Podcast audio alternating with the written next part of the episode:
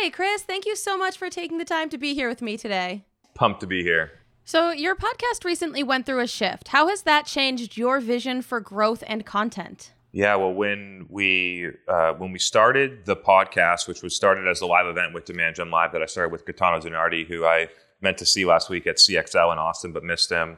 Hope he's doing really well. And so we started the podcast, and um, it was all focused on sort of educating the market on these concepts about uh, demand gen and how demand gen was changing, how companies need to start stop confusing demand gen with sort of like outbound sales or demand capture and split it up into creating demand and capturing demand. And then that evolves into like this dark social concept. And just point blank, my company has innovated dramatically over the past two years to a level now where we have a Salesforce app in beta, we have a research product that's live with a lot of customers, our services offering continues to evolve. And so the business has gotten to a space where our aperture and what we're looking to do and the mission of the company is starting to shift away from just focusing on marketing and now way more focused on overall revenue generation. So that whole system, the infrastructure, the operations, the marketing, the selling, the outbound motion. So as the business expanded, my aperture also in my experience as someone when I started the podcast, we had four employees and now uh, there's more than 100 amazing, talented people that work here. And so my role and my part of the company is shifting and changing, which has been really cool to no longer being the person that's so focused on like, what does that Salesforce dashboard look like? what is that like how does that ad campaign work and it started to elevate to like how are we actually going to accomplish our mission what are we setting out to do what's the blend of our revenue going to be between product and services in 2024 um, and so i just feel like i have a lot of insight to offer working and, and building a rapidly growing business that i want to share at a wider aperture than just marketing and now looking at finance and fundraising and culture and accountability and business structure and a lot of those types of topics that I'm excited to uh, to share on the Revenue Vitals podcast. The last piece that I'll mention is that we got feedback from a lot of people that there there wasn't enough data associated with the previous State of Demand Gen podcast. And while I actually did bring a lot of data to that podcast, and a lot of the other stuff I shared was qualitative data, not necessarily in a report, my goal with Revenue Vitals is to level up the scientific nature of the content, specifically on some of the leaked research pillars, that is always backed by data that's releasing IP, that's giving people confidence at a larger scale to sort of like move forward with our recommendations. Great. What are some top resources or routines that set you up for success? So, I have a wind down routine at night. When I started my company, in 2019, I slept on average somewhere between four and five hours a night. And that's not bragging, it's that I actually just couldn't fall asleep. And then I, it sort of was a revolving thing. And so I got really focused in 2020 on fixing my sleep and trying to have a consistent bedtime and being able to fall asleep and sleeping for a full eight hours, which I now sleep seven to eight hours every night. And it's great. So I have a wind down routine that gets me ready for bed, and I try and do that at a consistent time, at least throughout the weekdays. So I'm usually like in bed at nine, nine thirty central, and then a consistent morning wake up routine. So I wake up, I have a snack, and then I just go to the gym every single seven days a week, and it just sort of like gets my day going and gets gets a quick win on the board. I also have a routine sort of after I come home from the gym on during the weekdays. I'm actually going to take 30 minutes and I'm going to write a LinkedIn post as I cool down. Um, so that's been a consistent part of my day for almost more, I think, more than three years now. I have a, a, journaling routine that I do seven days a week. I started doing that in 2021. I do that around like 10 o'clock, which is very interesting to sort of like set your mind right for the day, work through some things, and then just recenter yourself on like what are the goals and what are you grateful for. And then like from 10:30 to 7, it's in like it's in business mode. It's in like get things done. It's weird. I've been uh, I've been considering I heard this concept about breaking one day into multiple days. And so I've been thinking about having like my first day where I wake up, go to the gym, write a LinkedIn post, do my journaling and stuff like that, get ready for the day. I have a second, and then I have like a little bit of break. I have a second day where it's like all Refine Labs business stuff. And then I have a third day from like seven to 10 that I could use for like social and personal stuff. So we'll see how that works, but that's a thought. Great. And why is it so important to spend energy and resources on yourself as a leader instead of focusing on your competitors? I'm going to take that in two separate questions. So, One of them is why is it so important to focus on yourself as a leader? I think this one is really interesting, especially as the concept of burnout and bad management and hustle culture and things like that continue to evolve. That I had a realization early on in the company that the current state of my company is just a reflection of how I feel and how I am, um, which is really interesting. So if I'm feeling disorganized and unsure, that just somehow permeates throughout the entire company. Um, and when I'm feeling confident and sure and that type of stuff, the business starts to roll. And so when you think about it that way, like my main job is to make sure that I'm centered and have strategic clarity. So that's why I spend time with these routines and hours a day that some people might see as a waste that I'm spending focusing on myself to be now my job is really a game of precision, not output. So that's been interesting. And then the second part of the question? Instead of focusing on your competitors. Yeah, yeah. And so like I spend zero time analyzing competitors and I haven't been doing it since like 2013. And the reason is because the only thing that matters is your customer. And when if you focus on your customer, your customer will tell you everything about the competitive landscape. I don't need to go to my competitor's website or try and figure out their pricing or things like that. My customers will say their pricing doesn't work. I left their, you know, I left their company. It wasn't doing this. It didn't meet this need. Your customers will tell you all those things. The second piece of it is that if you are looking at what your competitors are doing, then by definition, you are behind them, not ahead of them because when you see them marketing on Google Ads or you see them posting on LinkedIn or you see them doing some billboard campaign and the first thing that you think is, wow, that must be a good idea. We should do it too. They already spent six months thinking about what they were going to do, planning it together, actually executing it. Now they're collecting data before you've even started. And so there's a there's a really interesting insight that when you follow your customers, you will always be ahead of the competition. The last piece that I say is it forces you to really say who is our customer, um, because if if you do it right, then your target customer actually isn't a good customer for others. Now, how do you find that confidence in yourself to bring that to the table? Yeah, so I believe that confidence is all about keeping the promises that you make to yourself and constantly reinforcing that. So, like when I go to the gym seven days a week, I'm constantly reinforcing that I'm fit, I'm disciplined, and it continues to build confidence in that skill. Another thing is recognizing that everything that you do well right now, you used to not do well. And so a lot of people struggle with confidence going to do something that they've never done before, knowing that they're going to suck at it. And they're like, I just ra- wouldn't rather suck at it. But when you have the realization that you sucked at everything, then it gives you a lot of empowerment to basically go and try new things. And so I think that's almost like a output of confidence is that you you continue to try new things and do things and not worry about what other people think. And then as my uh, profile has evolved and grown over the past three or four years, I've had people from the beginning to this morning on LinkedIn telling me that I'm an idiot or that my, you know, the things that I say aren't smart or that I uh, don't deserve the things, the accomplishments that I have or whatever like that. And you eventually get to a point when so many people have been doing that for so long that you literally don't care what anyone says or thinks. And I recognize that most people aren't there yet. And I wasn't there maybe four years ago.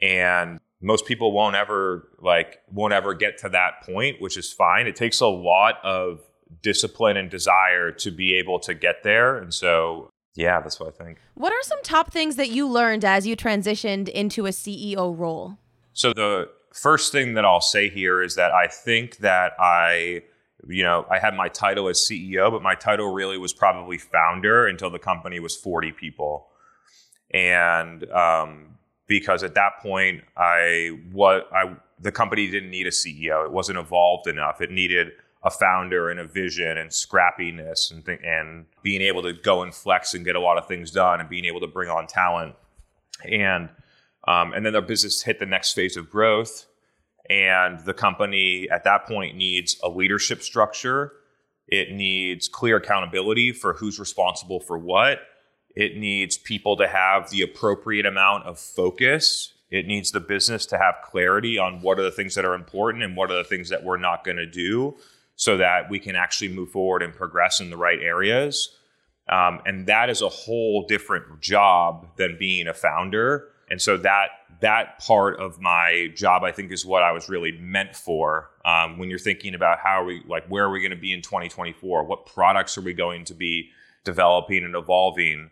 How is our service going to integrate with our analytics tools and things like that? And then being able to get the right people, have the right structure in the business, and then have the right people in that inside of that structure, so that re- really great people can thrive. Because in certain, if you have a certain business structure, then sometimes it can have take a really talented person and make them ineffective. So that's something that I found uh, a lot of fulfillment in as well to see people sort of move roles. Oh, I was in this like analytics role at my last job, and then I came to do an analytics job here, but now I'm building the product. And, you know, I, I just find it really interesting when people sort of superpowers can be unlocked. So, when developing a company strategy statement, as your team grows, how do you maintain consistent vision or stay adaptable? So, um, the reality is that when you are a fast growing company, that your business cycles and strategy accelerate and actually need to change. And so, there's a lot of people that read business books about big companies that say, oh, you need to have a strategy and then you just stick to it for three years and things like that for publicly traded companies that are growing 7% a year.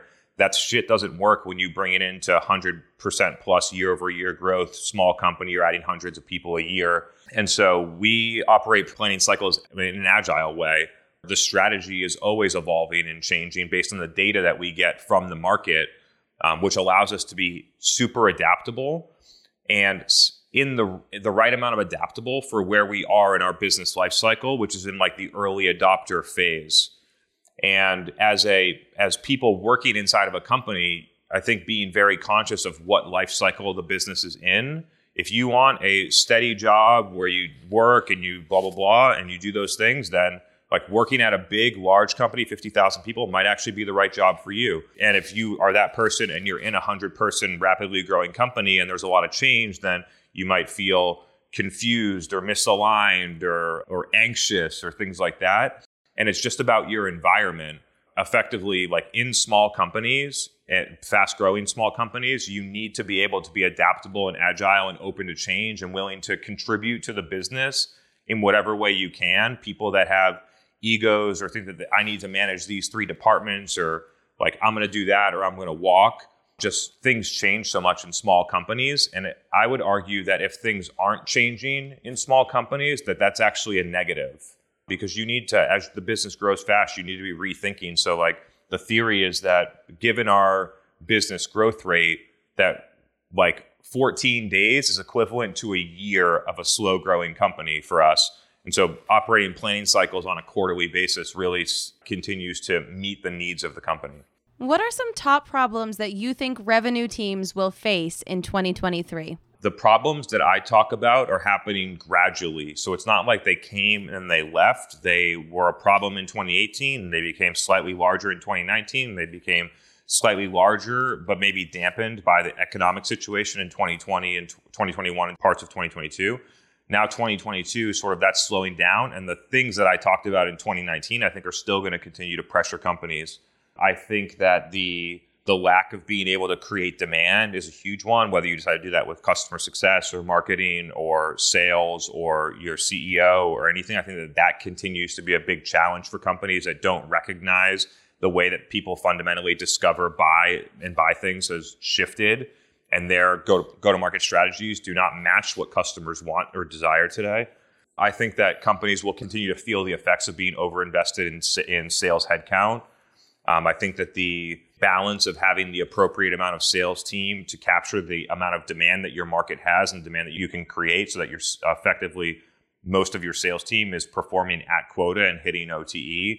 I think companies are just over invested right now and they're going to have to make some hard choices whether they want to continue to run their sales team with 47% of salespeople hitting quota and having that morale challenge versus having less reps and having enough adequate demand for all the reps to perform. So I think that will be an interesting shift. The the the sales planning and modeling has always been reverse headcount model. How much revenue do we need? How much can a rep do? How many reps do we need?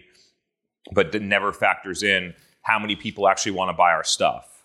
So I've seen that continuous continue to have challenges. I think that companies that um, that put marketing under a chief revenue officer who's primarily a sales leader will at some point between 2023 and 2025 realize that that was a terrible decision.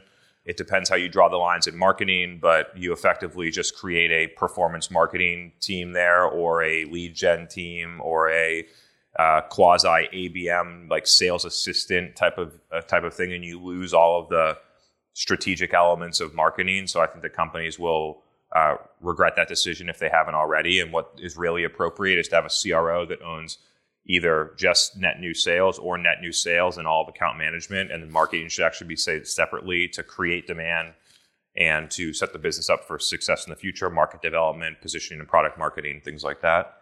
And then I believe it's it's it's not that I believe it. It seems like there is continual decline in the overall like the economy, which I think is going to continue to put pressure on revenue teams when there's a declining amount of demand.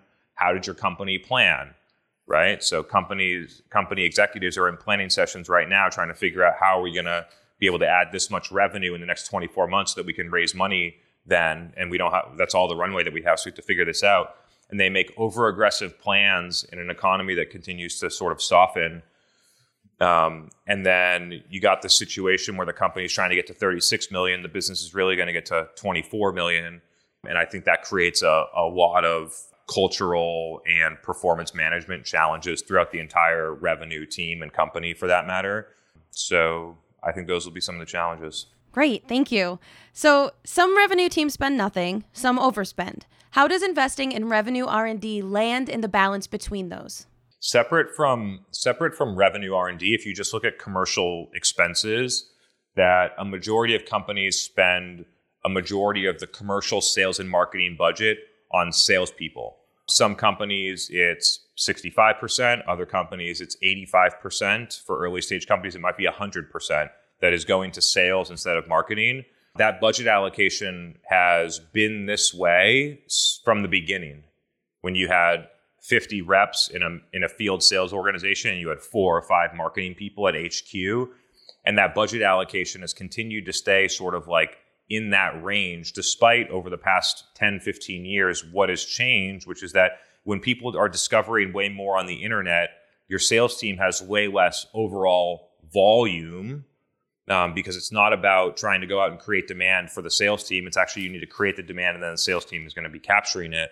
And so I think there needs to be a budget rebalance here, where there's effectively more more investment and money in a commercial budget allocation going to proper marketing and revenue R and D. That doesn't mean go and take two million dollars that you spent on your sales team last year and go and spend that on Google Ads.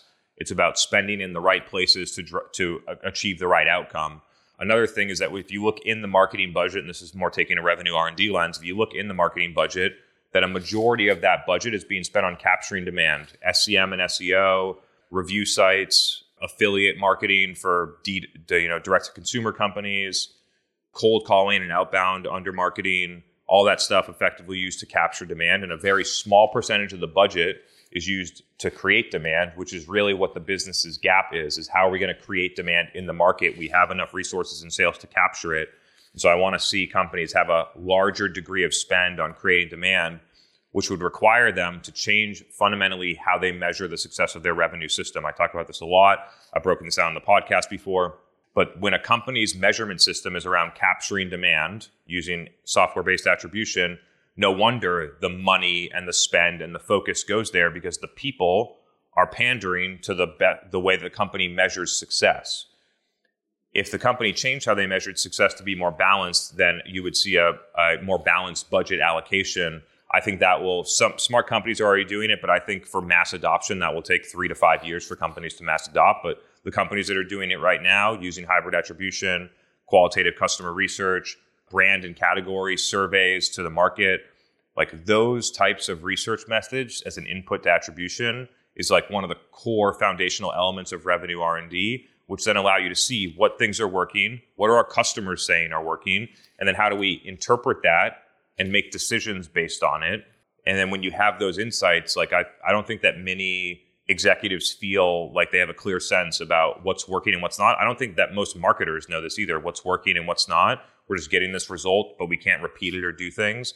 And I think that by using this measurement system and a new way of looking at things, it basically is able for you to scrutinize and isolate with good degree of confidence what are the things that are working and what are the things that aren't. Thank you so much, Chris. This has been wonderful. And a reminder that Chris will be live on TikTok Tuesday, November 8th at 2 p.m. Central at Chris Walker 171 to answer all of the questions you've got. So we hope we'll see you there.